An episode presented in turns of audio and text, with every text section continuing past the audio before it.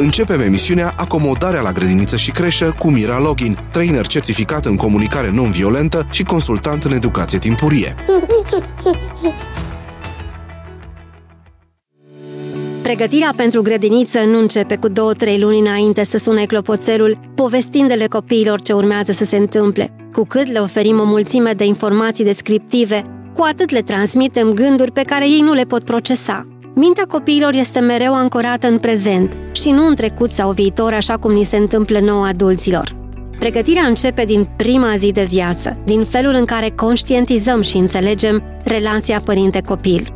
De exemplu, un atașament emoțional sigur, cultivat în primii 2-3 ani de viață, înseamnă pentru copil, orice s-ar întâmpla, mă pot baza pe părinții mei. Să-i simt aproape, să primesc afecțiune și iubire necondiționată. Este extrem de benefic pentru orice copil să-și trăiască în siguranță lângă părinții lui toată paleta de emoții dificile.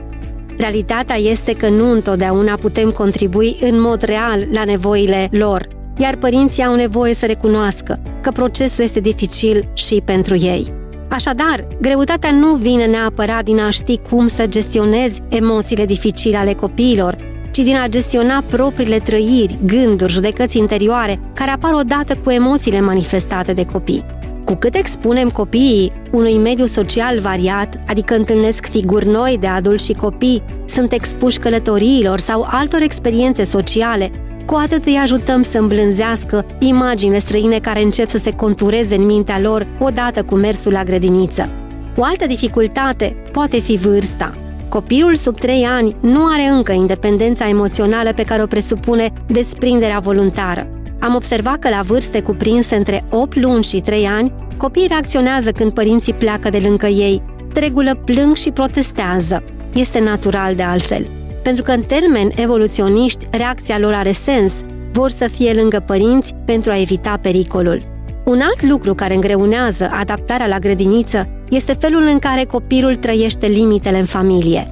Ori sunt prea multe, ori lipsesc cu desăvârșire. Multor părinți le este greu să pună limite, fie pentru că nu știu care sunt limitele sănătoase, fie pentru că le este teamă de reacțiile copiilor, fie că se gândesc că limita ar fi egală cu o sancțiune, fie că își amintesc experiențe dureroase din propria copilărie. Iar realitatea este că grădinița e un spațiu în care limitele și regulile fac parte din ritmul zilnic. În acest proces, m-aș uita și la stările de anxietate pe care părinții le trăiesc în relație cu mediul sau capacitățile de adaptare ale copilului. Iar aici doresc să evidențiez felul în care părinții se pregătesc să facă față în mod conștient propriilor sentimente de pierdere. Vreau să adaug o situație care mă preocupă în mod special. Atunci când există un frățior mai mic, iar mama este singură acasă cu ambii copii, se întâmplă să simtă oboseală, copleșală, frustrare, din neputința de a schimba ceva, din neputința de a cere ajutor. Iar aceste stări pot stimula în mamă o dorință grabnică de separare față de copilul cel mare și vede grădinița ca pe un colac de salvare. E foarte viu în mine dialogul cu o mică care îmi spunea Mira, de când s-a născut bebelușul, e din ce în ce mai greu cu cel mare. S-a lipit și mai tare de mine. Nu mai cooperează, mă lovește când îi pun limite, face tantrumuri mult mai des și mă frustrează pentru că nu am cum să mă ocup de bebeluș așa cum am ocupat de el când era mic. Atunci când hrănesc bebelușul, pe Matei îl pun la desene pentru că nu am altă opțiune. Și mă joc cu el doar când doarme cel mic și chiar și atunci sunt cu ochii picați de somn și cu mintea în altă parte. Vreau să-l duc la grădiniță să mai respir un pic.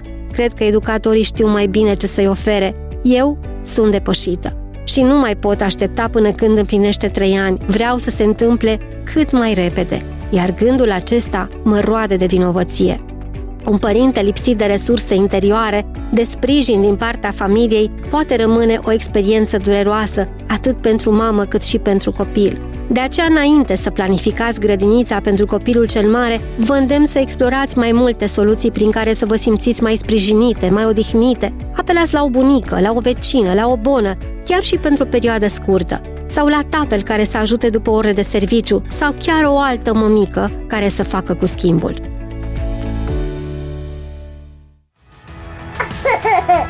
Dacă vrei să afli mai multe și să primești sprijin, intră în grupul de Facebook Acomodarea la creșă, grădiniță și școală, coordonat de Mira Login.